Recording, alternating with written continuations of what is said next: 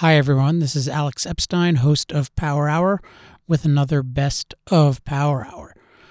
This week's Best of episode is Steve Milloy on the science and policy of emissions. Steve Milloy is the publisher of junkscience.com, and he's, he's a really interesting guy. I think you'll enjoy this interview. He has. He's one of the few people whom you could describe as maybe more extreme than me in the sense then in the sense that he like he is very very blunt about just totally disagreeing with establishment takes on things. And in this episode he's going to talk about how strongly he disagrees with the establishment take on emissions. And if you if you read his Twitter profile, he always has an interesting perspective, even if I don't always agree with it. And I usually agree with it, uh, but he's got it's it's very I find him very refreshing because he has a very stark, uh, confident perspective. He's got really strong reasons for believing what he believes, and he often makes very good points. So I've he's he's on the list of people that I follow on Twitter, and it's it's really interesting to read just his quick comments every day on the news that occasionally I'll like or retweet. So I think you will enjoy this episode and check out junk. I believe it's junkscience.com. Yeah, it's junkscience.com, and you can also check them out at at junkscience on Twitter.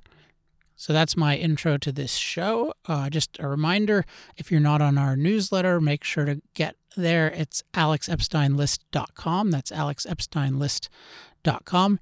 And make sure to pre-order the new version of the moral case for fossil fuels. Just go to amazon.com and search for moral case for fossil fuels revised.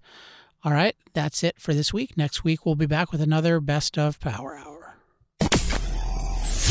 Power hour. Coal. Oil. Natural gas Power Hour, the show where today's top energy experts break down today's top energy issues. No sound bites, no talking points, no nonsense, no BS, no softball questions, no vagueness, just in depth analysis and ruthless clarity. Here's your host, Alex Epstein.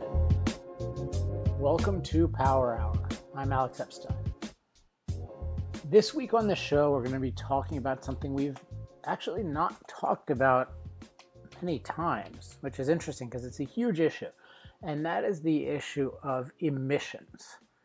All of those molecules that come out when we burn coal or oil or natural gas or uh, in a certain sense something like radiation that, that um, emerges when you produce nuclear power and of course, all of these things apply to producing solar and wind, to manufacturing them and whatnot. But anyway, uh, emissions are a huge issue. And in general, there's a view that our fossil fueled civilization is creating massive amounts of toxic emissions that is leading many, many people to health problems and premature deaths. Now, one of the foremost people challenging this notion and claiming that the way we think about emissions is highly unscientific is Steve Milloy, who's publisher of junkscience.com. He's written some really interesting things on this, so I thought I'd bring him on and have him give his view on the science and policy of emissions. So we will be back with Steve on the other side. Power Hour, because what you don't know about energy can kill you. Here's Alex Epstein. We're joined now by Steve Milloy, publisher of junkscience.com. Steve, welcome to Power Hour. Thanks for having me, Alex. Oh, man, very, very eager to ask you questions today. One of the things I love about this show is that it's kind of like I get people to do my homework for me. I just, if I have questions about something, I can just invite them on the show and they can make my life uh, much, much easier. So, as I told you before the show, uh, the impetus for this conversation, I mean, I've followed your work for a long time, but, but in particular, we had an exchange on Twitter where you made an interesting comment about uh, about smog, and, and we'll get to the specifics justifying that later. But it was, it was about how people viewed smog as a health menace, and it was really more of an aesthetic issue. That's one of taste, you know, that we we right. don't like it for understandable reasons, but right. that it's wrong to view it as, as a health menace. So the thing I want to discuss more broadly today is is the science and policy of emissions because I this is one of the things that is most misrepresented this this view that our fossil fueled civilization is just teeming with uh, cancer causing stuff that's making everyone's lives shorter and if only we switched to uh, you know the unreliables like solar and wind life right. would be uh, much better so we're going to get to that First, though, a little bit of background on you. What is junkscience.com and how did you get involved in this issue? Uh, well, I'm a, uh, I've got a science background uh, by training. Uh, I've got an undergraduate degree in science. I have a master's degree in biostatistics. Uh, after that, I became a lawyer and even a securities lawyer. And then around 1990, I got, I wound up working for a, a lobbyist in DC who worked on EPA issues uh, so I started working on risk assessment, applying my science and statistical background to that.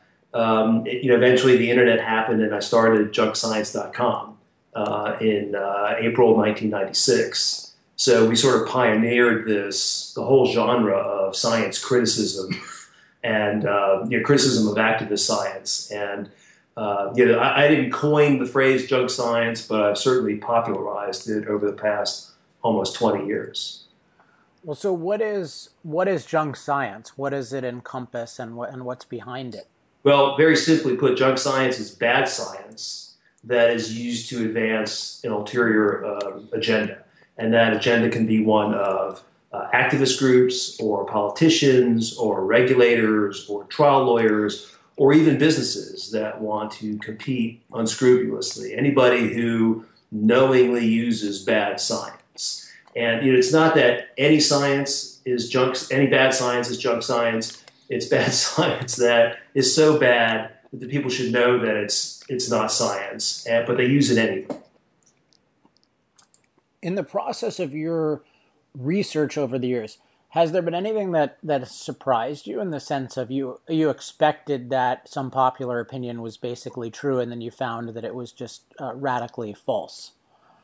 Well, that happened right at the beginning. Um, when I came into, when I started working on environmental issues and EPA issues, I didn't know anything about the environment. I didn't know anything about EPA. I was just a statistician and a lawyer.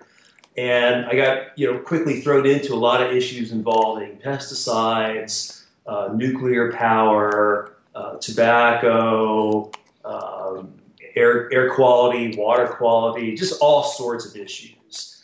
And, you know, I started, um, I, I, remember what always sticks out in my mind is one day I was working on a pesticide issue and EPA was claiming that this pesticide caused cancer. And so I asked the guy I worked for, I said, well, you know, how, how do they know that this causes cancer?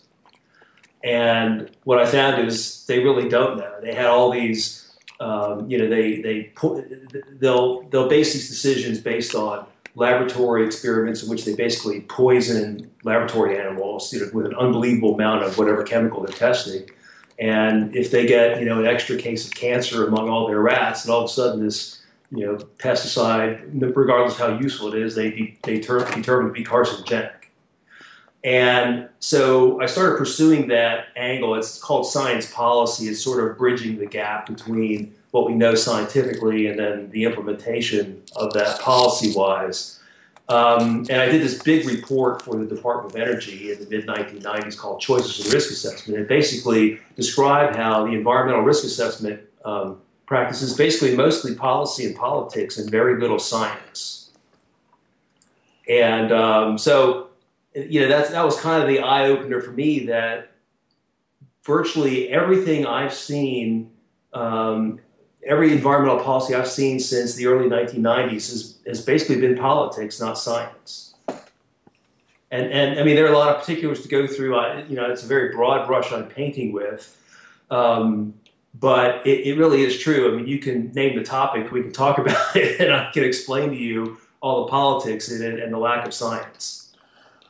Well, since we're talking about emissions, uh, maybe maybe we can start by okay. talking. That's about, that's good. That's a good place to start. Yeah, let's talk about what what a proper scientific uh, approach would be. Because obviously, you mentioned that uh, you know with the laboratory animals that they're being poisoned in the sense of you know poison as a matter of dosage, which is one of the principles that that people don't apply in this context. But so it's certainly true that you know the, the combustion of fossil fuels, like many other uh, processes can lead to unhealthy concentrations of things. You know, this is why people uh, kill themselves using carbon monoxide in their garage.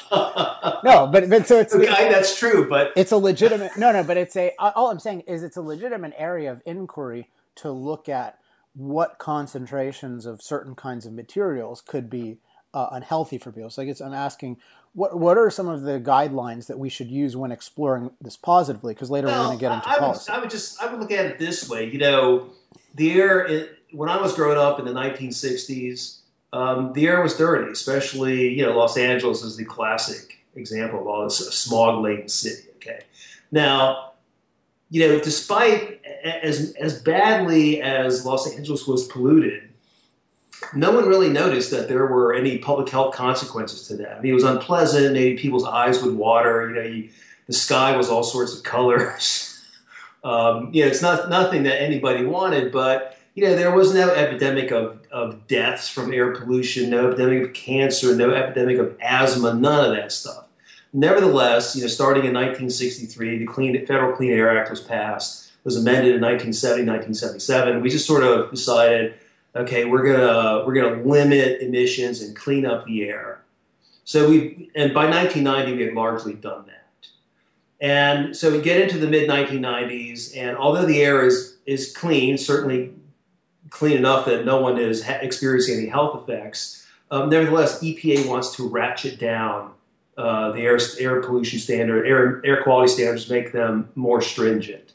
And so one of the things they did was sort of create this emission uh, or uh, air quality um, pollutant called PM2.5, which is very small particulate matter, about two and a half millionths uh, of a of a meter in diameter. It's very small. It's it's much smaller than the uh, thickness of a human hair.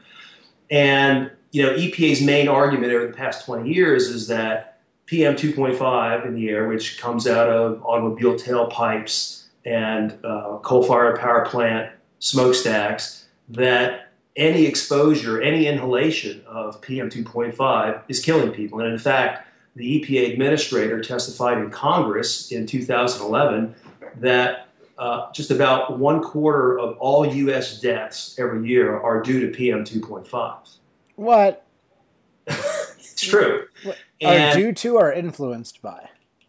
No, caused. Caused.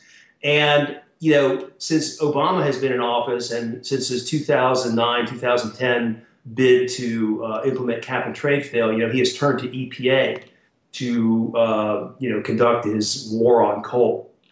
And every regulation he has issued, including the cross-state air pollution rule and the mercury air transport standard, and even his most recent global warming rules, they all hinge entirely or you know, the, the, the, alleged benefits from these rules hinge entirely on this notion that this fine particulate matter in the air, PM2.5, kills people and kills hundreds of thousands of us every year. So every time, you know, EPA takes or you know, think, claims to take PM2.5 out of the air, they're saving lives. So um, in EPA CO2 rules, they claim they're saving, I think, about 6,600 lives per year.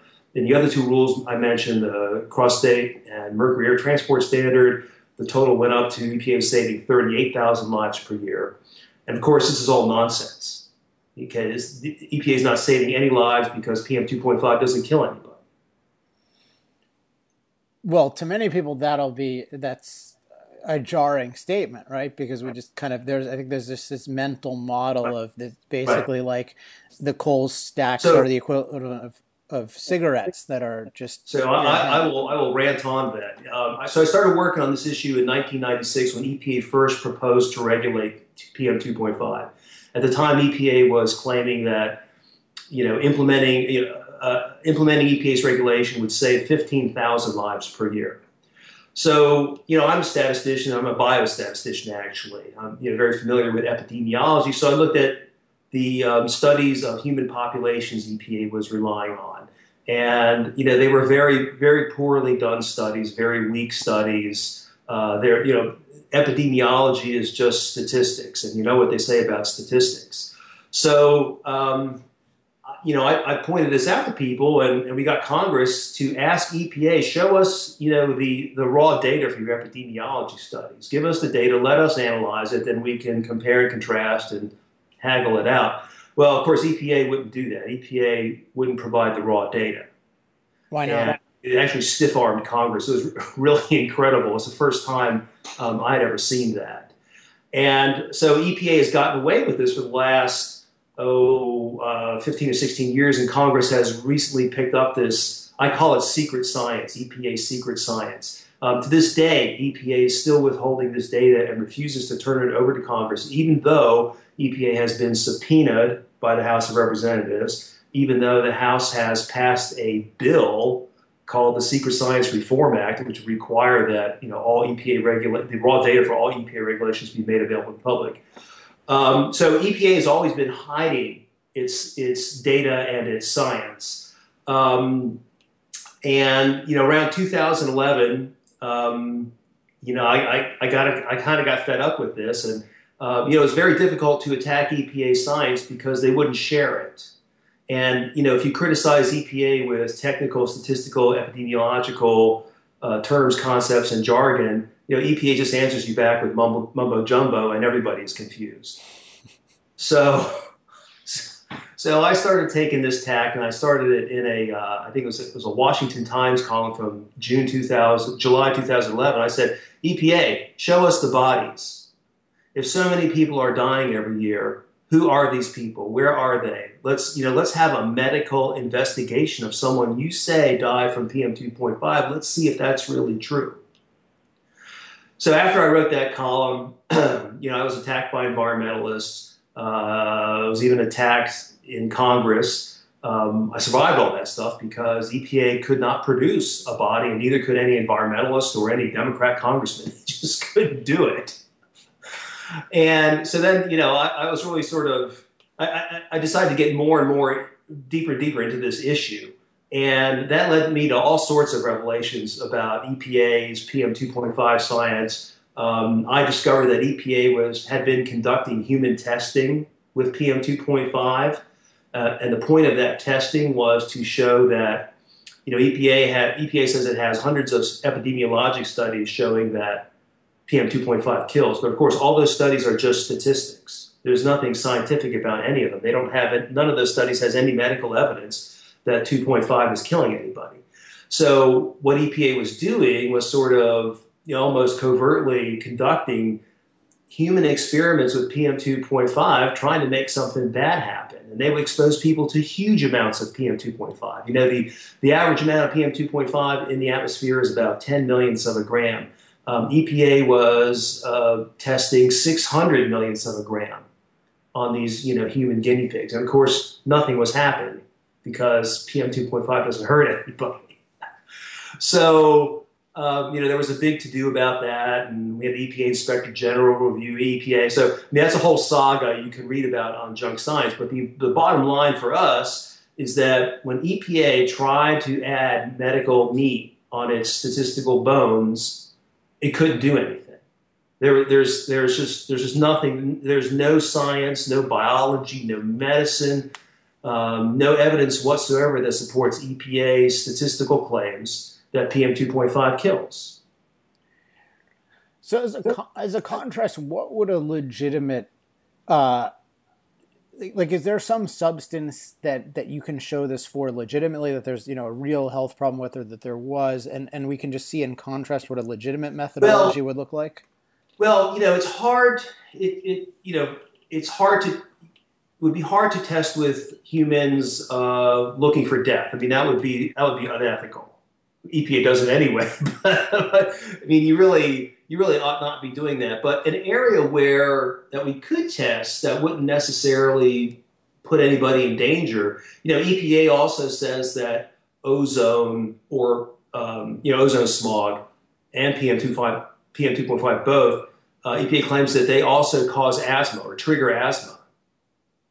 Okay, now that is something you can test because you could put asthmatics in a laboratory um, and expose them, make them inhale high levels of ozone and PM 2.5 and see whether you know asthma is triggered. And in fact, EPA has done that. And you know what? They can't even trigger asthma in asthmatics, even if they amp up the ozone way, way, way past you know what they're proposing to lower it to now, or ambient PM 2.5 levels. I mean, the EPA in a laboratory can't trigger asthma. Is where so, where can we find that? I mean that that is a smoking. I have gun. stuff on junk science. I mean, I'm just waiting for somebody to be interested in it.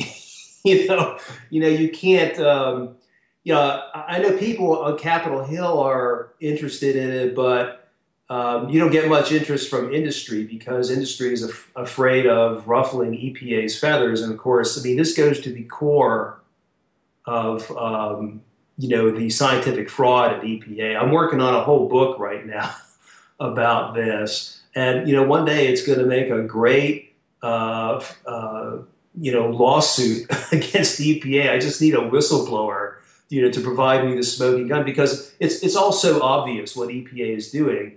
Um, but it's it's really you know because the area is very complex. I mean, I, feel like I'm making a mash of what I'm describing to you, just because there's so many parts to this story, and it's hard to condense in you know just a, a few sentences.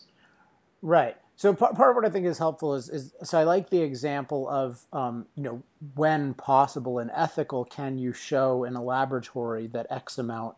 Yeah. I mean certainly if you could if you could isolate it um, in a laboratory that you know that, that the amount of stuff that was in the air was actually helpful, and then you put them in a clean room or something, and they br- breathed perfectly. You know yeah. that would be a great kind of thing. Well, go ahead. Go ahead.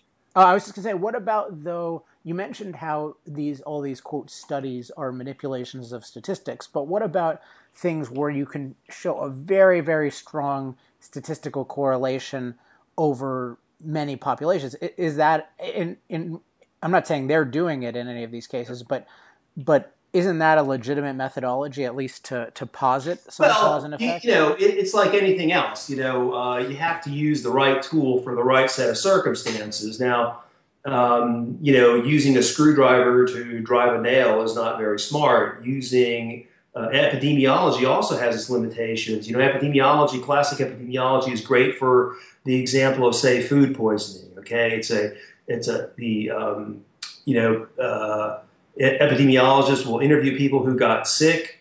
He'll ask them where they ate. They'll trace the food back, you know, to something the day before. It's all, you know, you'll get this huge statistical correlation. You know, the people who got sick in this area ate at this restaurant. Okay, case closed. That's very, you know, and then public health people can go to the restaurant, sample the food, and they'll, you know, close close the deal. Epidemiology especially when applied to PM, is completely different because you know EPA's main, main endpoint is death, and EPA claims that particulate matter hastens death. Well, you know, number one, everybody dies. Half the people die before life expectancy. Um, you know, there's we don't know what a PM 2.5 death looks like. No one's ever been determined to have died from PM 2.5. So you have that whole problem of identifying deaths. On the exposure side, um, you know, with with the food poisoning, we know the people ate at the restaurant, or at least have a pretty good inkling they ate at the restaurant. With PM 2.5, we have no idea what anybody, how much PM 2.5 people inhaled. Um, EPA often relies on you know air monitors closest to where people live, but of course those air monitors might have nothing to do with how much PM 2.5 um, they're exposed to. You know, people have people uh, a lot of people spend a lot of time inside. PM 2.5 level is completely different than outside. Uh, people's houses are varying levels of dust. They have, have, pets, pet dander. You can live in an area with pollen. Um, one, you know, there are occupational exposures. People who uh, work with engines, engine exhaust, wood dust, um, and probably the biggest one is just smoking. You know, P- PM2 smoke, smoke from a cigarette is basically PM 2.5. All right. And you know, outside EPA, outside the average U.S. air, it's probably a little higher in Los Angeles, but average U.S. air is about 10 millionths of a gram of PM2.5 in a, in a cubic meter of air. And so, over the course of a day, someone might inhale maybe 200 millionths of a gram. Well, if you smoke a cigarette, you'll inhale about 40,000 millionths of a gram in about five minutes. Wow. And has any, you know, I, I defy anyone to show me someone who has just keeled over from smoking a cigarette. It doesn't happen. Now, the question for EPA is well, if I can smoke a cigarette and inhale 40,000 millionths of a gram of PM2.5 in five minutes and not die, how am I to believe that normal U.S. air is killing 25% of, of Americans? I mean, you asked for a scientific, um, uh, you know, what kind of scientific study could be done? Well, we've, we've actually already done them. I mean, if you smoked a cigarette and lived to tell about it the next day, you've already debunked the EPA. And there's a million other examples that I could go into. I mean, this is it's, PM2.5 is a very common exposure. People are people can get a lot of it, and nothing happens, and we know this. But EPA EPA has created this whole regulatory program based on this bogus notion that PM2.5 kills. Well, so then what what should be policy? Like what what should be? I mean, you know, how, how should these things, uh, you know, how should these things be decided? Because people think of well, certainly, at least in the case of a place like China, you know, there's something there. It would be a lot nicer yeah. if there weren't all this smog there. Well, sure, but you, you know that's a completely different circumstance in the United States. Um, for, you know, for, for the United States, how, however the air was, however bad the air was in 1970, guess what? It's no longer 1970. It's 2015, 45 years later. Um, our air is about as pristine as it's going to get, especially with the sort of economy we have. But our, I mean, our, our air is completely safe. It's completely clean. Um, the problem, though, is that the air, the EPA is operating under, you know, an outmoded law, a law that assumes that the air is going to be continually dirty, that EPA would have to continually monitor the air, and that's just not how it is anymore. Okay, so our air is clean. We, we actually need to um, roll back the EPA on this because the, the Obama EPA is showing uh, what happens with an, an agency that, that uh, is compelled to continually tighten air quality standards. There's no benefit, just huge costs. And that's all we're experiencing now from EPA. In China, I mean, you know, China's problem is that it's still a relatively poor society. They, you know, they need to industrialize, and uh, you know, there's there. I'm, not saying that I'd want to live there. I wouldn't. Um, but you know there, there is going to be some pollution pain they pay to get their economy up to speed, and it's going to take them a long time to clean their air. Um, you know, you, you can't just go uh, from no economy to an industrial economy and not expect to experience some pollution. Now, you know, I mean, I, I, feel for the I feel for the Chinese. I mean, that, that is terrible air to breathe. But there's no quick solution. I mean, if they you know if they want to develop their economy, you know, they have become the world's uh, manufacturing center.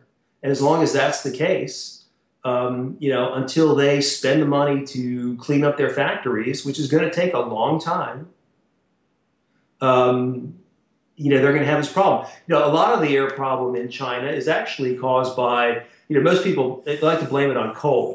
Well, if you look at studies, it's, it's really mostly the traffic in China and uncontrolled, uncontrolled um, manufacturing emissions. It's really not the Chinese power plants. Um, but sometimes even the Chinese government blames the power plants. You know, I think they've uh, decided to shut down some coal-fired power plants in in Beijing. But the real problem is not, you know, the coal-fired power plants. The problem is, you know, a lot of the Chinese people are not really on the electricity grid yet. So, you know, they cook and heat their homes with coal briquettes. Okay, just like if you can imagine, you know, there are a lot of apartment buildings in the early mid 20th century were heated with coal you know, you just shove the coal into the furnace and, you know, the soot goes out the uh, chimney and into the atmosphere. Well, that's what's going on in China with a, at a lot of, you know, uh, apartments and, and uh, residences and businesses. That's just how they live right now. And until they change that, you know, their air is going to be as bad as it was, um, you know, in London for the 100 years between 1850 and 1950. I want to go through. You mentioned that there's lots of these emissions examples. I want to. I'll pick a couple, and then uh, if if I leave any out, let me know. But I want to just do myth reality uh, on a couple of these. So, what about uh, mercury, which is particularly tied to coal? You know, where everyone's getting poisoned via yeah. mercury from coal. Yeah. Well, uh, you know, U.S. power plant emissions are about a half percent of you know mercury emissions to the atmosphere every year. Um, you know, Mother Nature is responsible for about 70%. There's a lot of ocean outgassing. Mercury comes from ocean outgassing and just outgassing from the crust. Um, you know, mercury is definitely a toxin, but it you know it depends on the dose. You know, we know that from uh, experiences in Japan in the 1950s and Iraq in 1970 that very high exposures, like you're eating mercury laden food, like fish, or in the case of Iraq, it was grain. Um, if you eat a lot of that, yeah, you're, there's going to be some uh, some adverse effects. But you know, this, the sort of mercury that is in our ambient environment right now that we find in fish, none of that is harmful, and there's never been any study that shows that it is harmful. So, how did they get away with saying that it's harmful? Because they'll say, "Oh, it's been proven in hundreds of studies that it's harmful." Well, they get away with it because, first off, you know, EPA has a whole stable of scientists that it pays, and it pays um, it pays them to get the answers it wants. And not only does EPA pay the scientists to do the research, then EPA pays the very same scientists to review their own work. It's a closed system. It's corrupt. There's there's no chance to really criticize EPA's science. Um, now, the real, you know, the next problem is you can't challenge EPA science because you can't get into court. There's no way um, that there's, you know, the environmental laws are written by environmentalists to be enforced by environmentalists. They were not written by guys in industry who feel they've been aggrieved. So it's very, very difficult, if not impossible, to challenge EPA science. As a matter of fact, um, with the Clean Air Act until oh, until the 1990 amendments, you used to be. I mean, there were there was an ability to challenge EPA on science for a lot of air quality regulation, air toxics regulations. As a matter of fact, uh, people would challenge EPA and, and block EPA from doing anything because EPA was just always using junk science and always crazy. Well, the 1990 amendments ended that. So there's no more challenging EPA on science. It's just based on on uh, technology. You know, EPA can mandate that you use whatever technology you can afford uh, to reduce emissions.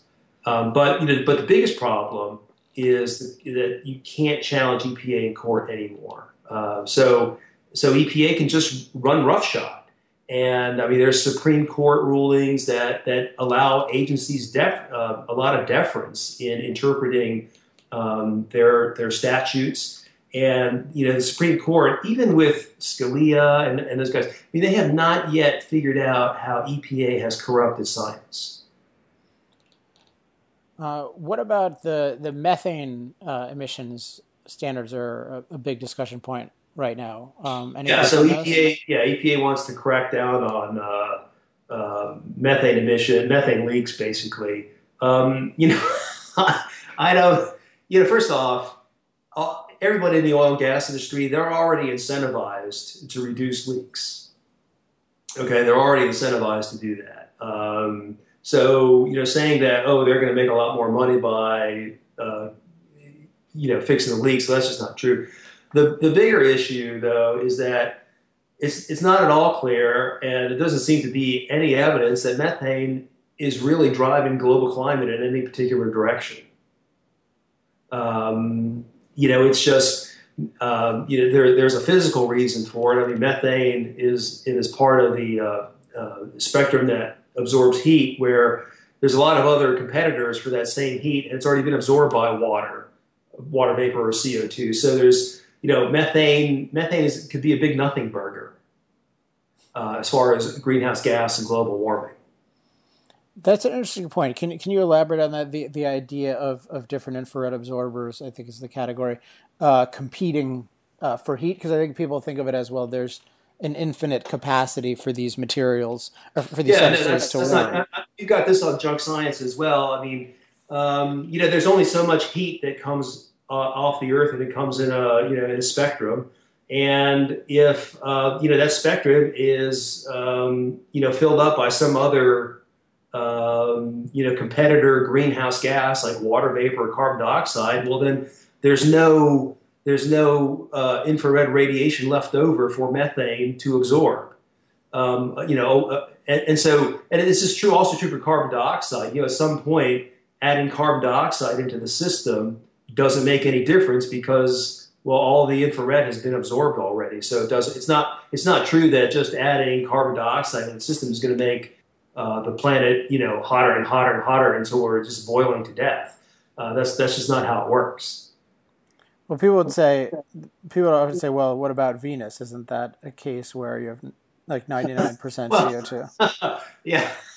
Okay, our atmosphere is you know uh, 400 parts per million CO2. Venus is 97%. See, it's, complete, it's a completely different planet and atmosphere. and we're not going to be there any anytime soon. I mean, we'll never get there. I mean, there's you could burn all the fossil fuels we have, not going to get there. Not even going to get close. Um, okay, what are what are the other uh, emissions issues that you think are important and misrepresented right now?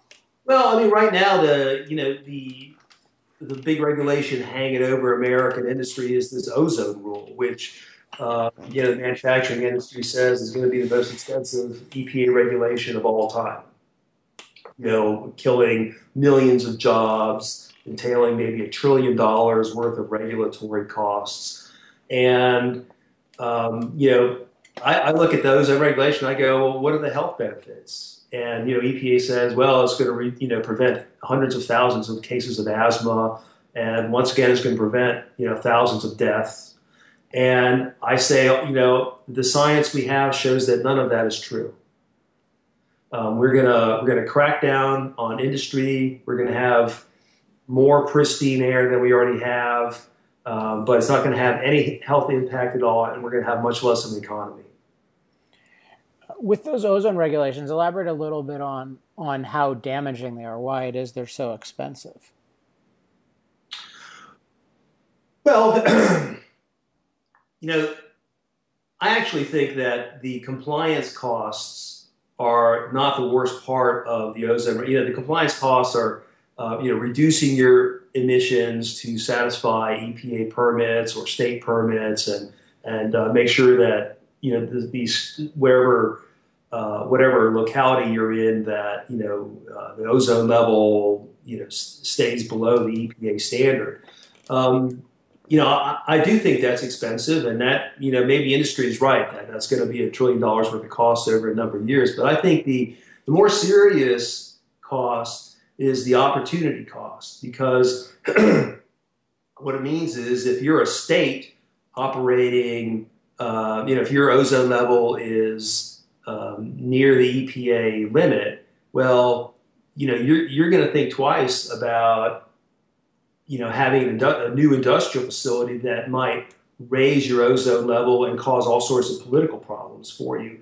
So there's a lot of businesses, you know, people want to bring manufacturing back from China. Well, it's going to be tough to do with EPA rules as they are uh, because it's, it's going to push areas over their ozone limits. And, and politicians are not going to want to do that because environmentalists will make them pay a price. They'll, they'll, they'll trash them unbelievably, um, even though these emissions will have no public health effect. Aren't there places that naturally have higher amounts of ozone than what the EPA says is oh, sure. toxic? And, and, yeah, and, and EPA is ratcheting down uh, the ozone standard to the point where in some areas, you know, because of the vegetation, um, you, you, know, with the vegetation, they're going to just naturally exceed EPA levels. Uh, it, it's all really kind of crazy. I mean, you know, EPA has decided that there is no safe level of PM2.5 in the atmosphere, and they have decided that there is no safe level of ozone in the atmosphere. And, um, you know, so as far as EPA is concerned, they're just going to ratchet these standards down, make it more difficult for American business and what, what EPA gets out of this is that EPA gets control over the economy because EPA gets to decide uh, which industries survive. You know, EPA gets to write all the permits, and EPA approves all the state permits.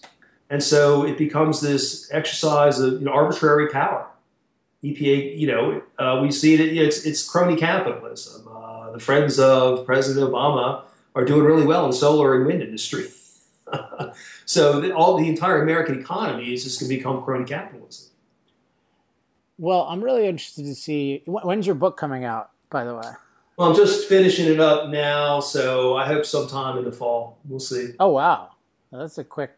Yeah, it's it's, it's really it's sort of you know, my my personal journey through this air quality, and it's really I mean I you know I've interacted with just about everybody there is to interact with on this issue one way or another, and so it's it's sort of my personal journey, and I go through the science and all the reality examples that contradict EPA. It's really going to be a, it's, it's going to be a unique piece of work.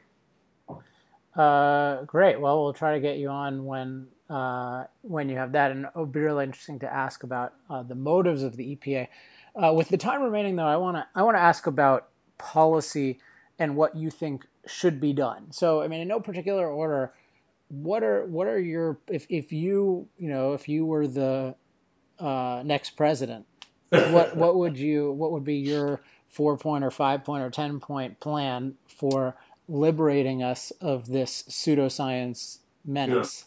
Yeah. yeah. Well, um, yeah. The first thing I would do is I would I would roll back the EPA's responsibilities.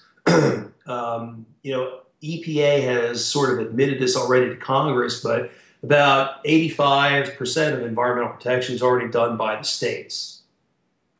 And I, I would I would increase that. Um, I think that uh, you know environment is best is a local issue, best controlled. Now there are some issues that cross boundaries and cross nations, and you know possibly there's some EPA involvement there. Um, but you know I would definitely scale back. I would not put EPA EPA on its treadmill where it has to review its air quality regulations in the U.S. every five years. I think that's just silly. I would I would um, take away uh, the opportunity for environmentalists to just sue and settle with EPA. You know, EPA issued these global warming uh, uh, rules based on uh, you know this sue and uh, sue and settle scheme of the environmentalists. You know, the environmentalists sued EPA, demanding that they regulate global war- CO2 emissions, and to settle the lawsuit, EPA agreed to do it. it's totally bogus. I would eliminate that. Um, I would force, I would make EPA science uh, judicially reviewable. If uh, EPA uses science, you ought to be able to go to court and demand a fair review of that. I would make sure that EPA, all the data, all the data from every study EPA relies on, all that data must be publicly available so that people can challenge it. Um, I would ease access to the courts uh, you know, I mean, famously, only environmentalists can get into court with EPA. I mean, they can they can file a federal suit as, as you know fast as anything and force EPA to do something on a on a um, on a, on a, on a time schedule that is has been dictated by the Clean Air Act. Uh, if you're an aggrieved party in industry, you know you, can't get into court. I mean, you look at just recently, the coal industry sued EPA on its global warming rules. They sued before the EPA rules were final because what's the point in waiting? First off, they they had a legal challenge as to whether EPA could even propose the rules to start with. And I mean, the court really should have addressed that issue, but of course they didn't.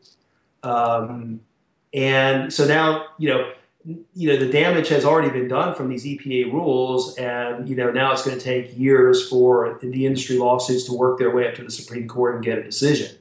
Um, you know, EPA has just too much power to destroy too much, um, too much wealth and too many people's lives uh, without being held accountable at all.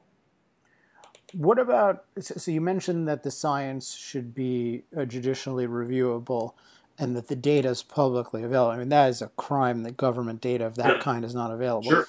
Uh, I mean, we see this with the climate catastrophists as well, that they like non-existent, they like inaccessible data.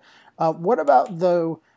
What should the, insofar as EPA or some comparable set of laws, what what should their positive principles be in terms of how they conduct science?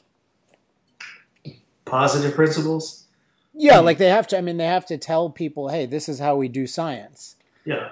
Well, I, well, you know, well, the irony here is that EPA does have guidelines for how it's supposed to conduct science. The problem is, number one, they're written in a very loosey goosey way, uh, so that you know I mean they're so, they're so squishy. EPA can dance around them anytime, but but probably the bigger issue is that they're not enforceable by anybody.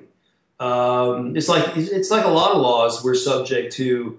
Um, they're not enforceable by by anybody. Know, the law says EPA must do this, you know, A, B, and C, but nobody can nobody can enforce it. For example, you know, when EPA was doing those human tests, human tests, um, we sued them because those tests were illegal.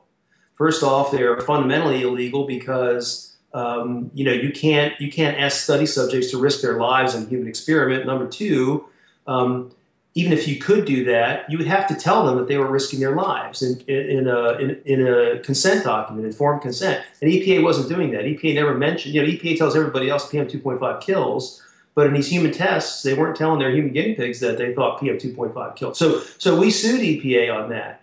And because they were conducting um, a new human experiment, we said, Your Honor, uh, you know, this is illegal. Uh, EPA, you know, these experiments are illegal, and EPA is not telling these people that they're risking their lives, according to EPA anyway. And he said, well, he threw us out of court and said, look, you guys don't have standing. I mean, the people that sh- the only people that can sue EPA would be, you know, the human guinea pigs themselves. Of course, they don't know any of this. They don't know. They don't know to sue because they're not being told that EPA is risking their life, their lives. So the whole thing was kind of crazy. I mean, we, you know. EPA was breaking the law, but we, you know, a third party couldn't enforce it. So you mentioned that that they have, you know, squishy rules that are hard to hold anyone to. But I'm just I'm trying to get to. I mean, the reason I ask this, what if President Milloy had control, is because I think we need to have be clear about where we stand in terms of what the EPA, or you know, what what more broadly government should be doing scientifically with regard to studying these emissions questions and then uh, yeah. presenting them to well, the public? Okay, I, well, so what, what I think the government should be doing, I mean, number one, we should take the government out of science. The government has no business in science. Uh, it, it, government only corrupts science. Government pays for the science it wants. That science is corrupted. And if you can't challenge it because EPA is hiding the data, then the whole, the whole system is just is is is is corrupt. So I would take EPA out. I, as a matter of fact, I would make sure that whatever regulator we have, they can't pay for their own science. Um, you know, somebody else needs to do the science, and then you know EPA can look at it and propose a solution, and then you know that solution needs to be openly debated, and it can't just be imposed on people uh, willy nilly. And we, we, don't have anything like that right now. I mean, it, you know, it would probably be several more radio programs we could figure out exactly what that system would be. But the system we have right now, where EPA pays for the science it wants, hides the data from everybody else, and it's not reviewable, that is a broken system. Okay, so if, if the government is, I mean, out of science, which I, I believe on principle it should be, what about, I mean, let's say there's some concern about, uh, you know, you want to know what happens with mercury emissions, and then there's not a good there aren't good studies available. What would be the record? I mean, wouldn't the government have to? Well, I mean, something? you know, look, right now, you know, we have lots of we've had lots of experience with emissions. Um, you know, people have lived through all sorts of air quality, and I can't emphasize this enough. Um, you know, people people ignore the whole scientific body available on tobacco use. I mean, there's nothing, um, there's no air pollution in the world that comes anywhere close to smoking a cigarette. Okay, even in China, if you breathe the worst air all day, that's equivalent to about one or two cigarettes. Okay, so you know we we know a lot of the effects of you know inhalation toxicology. We know what inhalation toxicology is. We know what the risks are from you know uh, from smoking, and but what we don't want to do is apply that, and, and we need to apply the knowledge we already have. This we don't need to create things just out of whole cloth or conduct new research programs. There, there aren't new substances that are being emitted. You know, it's the same old substances we've always emitted. Um, we know what their toxicology is. The problem is we've let EPA run wild saying crazy things and nobody nobody wants to defend themselves uh, against the EPA. I mean, the coal industry has shockingly been put almost out of business by EPA. Has the coal industry ever tried to defend itself on PM 2.5 or ozone? No. Yeah, that and that is a. I mean, it's it's it's it, you know, I was in the coal industry. It's inexplicable. okay, you. I mean, it's it's unbelievable. Uh, you know, I was I was flabbergasted. Okay, I mean, this was obvious fraud, scientific fraud on the part of EPA. Obvious. People in Congress get it, but you can't get you know the echo from industry. They're just, you know, they're afraid of EPA. EPA, you know, EPA is one of these organizations where you know, even if you defeat EPA on one issue, they're going to come back and get you on the other. It's always been like that. Uh, that is one of the, you know, that's one reason why you can't get big companies to complain about EPA because they have so many issues before the agency. Uh, they're literally at the agency's mercy. You'll you'll win here today. They're going to win someplace else tomorrow, and it's going to be worse. Yeah, that's definitely something that yeah that needs to be changed. Yeah, it's gangster government, really. It's always been like that. As long as I've been, I've been in this business for more than 25 years. Um, it's always been that way. Just very quickly with the the, I, I think it's a really important point about how we have all of this existing knowledge that is not being applied or, or possibly it's being misapplied. Um, what do we know about tobacco toxicology in terms of, say, I mean, do, do they know, say, what happens to somebody who smokes one cigarette a day? Well, well, the answer is nothing. okay, um, you know, let's let's look at PM two point five because that's really the best example. Um, EPA regulates on the basis that there is no safe exposure to PM two point five. That means the only safe exposure to PM two point five is zero. Okay. Even on a blue sky day, I live in, in uh, right outside of Washington D.C. A blue sky day, there's still 10 micrograms of PM 2.5 every cubic meter of air. Okay, and I'm going to breathe, I don't know, 200 of those on a daily basis. Um, EPA says that is unsafe. Okay. Meanwhile, we know someone who smokes a cigarette is going to get 40,000 millionths of a gram in about five minutes. I mean, it's an incredible dose. If PM 2.5 killed, then anybody who smoked a cigarette would be dead but before the next day. Okay, that's the kind of toxicology I'm talking about. And we know that doesn't happen. As a matter of fact, even if, if, if you've had a heart attack, you can smoke a cigarette and not be dead the next day. Um, I just I went to my doctor's office the other day and he was telling me about you know, he, he takes he's a thoracic surgeon. He takes people's lungs out because they're smokers. And one of the big problems he has is even even after he takes their lung out or a piece of their lung, they they don't stop smoking. I mean, they live. And so you know, what all this shows is this, this notion that there's no such thing as a safe level of, two, of PM 2.5 exposure. That's just false. Everybody knows it. you know, we have coal miners have worked underground. They work an entire career underground in incredibly dusty conditions. Incredibly dusty. Do they just keel over and die from PM 2.5? No. No, they don't. Uh, as a matter of fact, coal miners on average live longer than the average member of the population, even though their PM 2.5 ex- exposure is orders and orders and orders of magnitude higher. I've never heard that stat. That's really yeah. interesting. If you look at, um, if you compare Washington, D.C. to Beijing, okay, Beijing has 10 times the PM 2.5 of Washington, D.C. Okay, 10 times the average life expectancy in Beijing is three years longer than Washington, D.C. Okay, really? so yeah, so so we we know. Is this all on junkscience.com? We got a lot of stuff to. It's, yeah, I got a lot of stuff. it's certainly going to be in my book. So we have a lot of evidence that on a short term basis and a long term basis, PM 2.5 doesn't kill anybody. And, you know, how important is PM 2.5 It's really the only thing to talk about.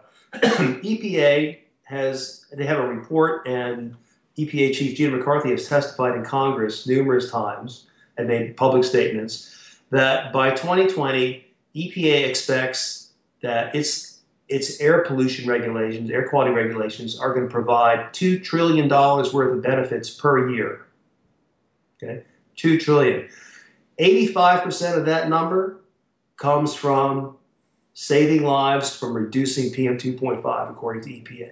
That's how important PM two point five is to the environmental debate. And I would suggest to you that if I can falsify the notion that 85% of EPA's benefits come from from uh, 2.5. If I can falsify that, I would suggest that the other 15% of EPA's benefits are equally suspicious. Yeah, it's definitely yeah. an issue we're not hearing enough about, and that's part of the reason I wanted to uh, to bring you on. So, as we wrap up, um, obviously you've mentioned junkscience.com. I assume that's the primary place where people can learn about you. Uh, any any suggestions for readers on on how to navigate that or how to find all these different things? We'll hunt down as many as, as we can when we edit well, the show. Yeah. So if you're interested in the um, uh, first off, I have a uh, a fact sheet on junk science about all this PM two point five stuff, which uh, I will I will feature right after uh, I get off the phone with you. I will put it at the top of junk science so people can uh, locate it easily. Uh, it'll be right at the top. And um, but if you, you know go down on the if you scroll down the left side, look at my categories. You, it's the human testing that really spends the most time with PM 2.5. I've spent a, you know a number of years. We've we've sued EPA. I have I have battled innumerable environmentalists and Congress people and all sorts of and scientists about. I mean, that's where all this stuff is. It's in the human human studies category of junk science. But I will I will uh, post the fact sheet so people can uh, can see it. And um, you know, I tweet about this stuff all the time. And that is at Junk Science. At Junk Science. At Junk Science. Uh, well, Steve, thanks a lot. I learned a lot. I'm sure the listeners did as well. Yeah, I'm sure it's been an earful. it's hard, you know, it's hard to do in a short conversation. Um, but uh, you know, I'm happy to come back anytime. Yeah, well, we'll we'll we'll promote the book uh, once it comes out, and and uh, look forward to, uh, look forward to convincing somebody to give me an advance copy. okay, awesome. All right, have a great day. You too. Bye. Thanks again to Steve Milloy for coming on the program. One thing that I pushed for in this interview and that I think is is important, and, and Steve indicated is still something that needs to be developed more is what is the what is the positive policy toward this you know what are the protocols that a government and, and whether it's a court system dealing with cases or some sort of uh, branch of the executive how should it be conducting science what are the parameters and I think it's it's important to get clear on this. So I'm going to be thinking about this a lot. I have been thinking about it, working with people like Steph and Hen at CIP and others to try to formulate some some good guidelines. So these are going to appear in one form or another in the Energy Liberation Plan, uh, which I mentioned last week, and just that that should just be another reason to check it out. So go to energyliberationplan.com to sign up to get the full plan on October 5th.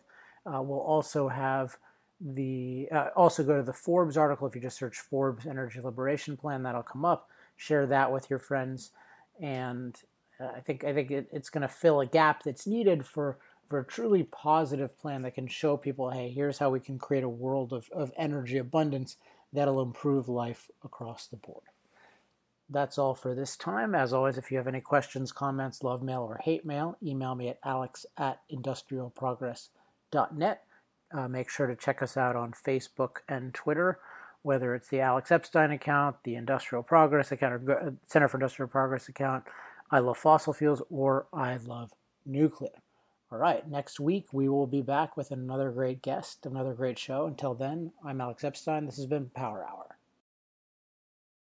Power Hour. Life, liberty, and the pursuit of energy. Power Hour. The antidote to shallow thinking about energy issues.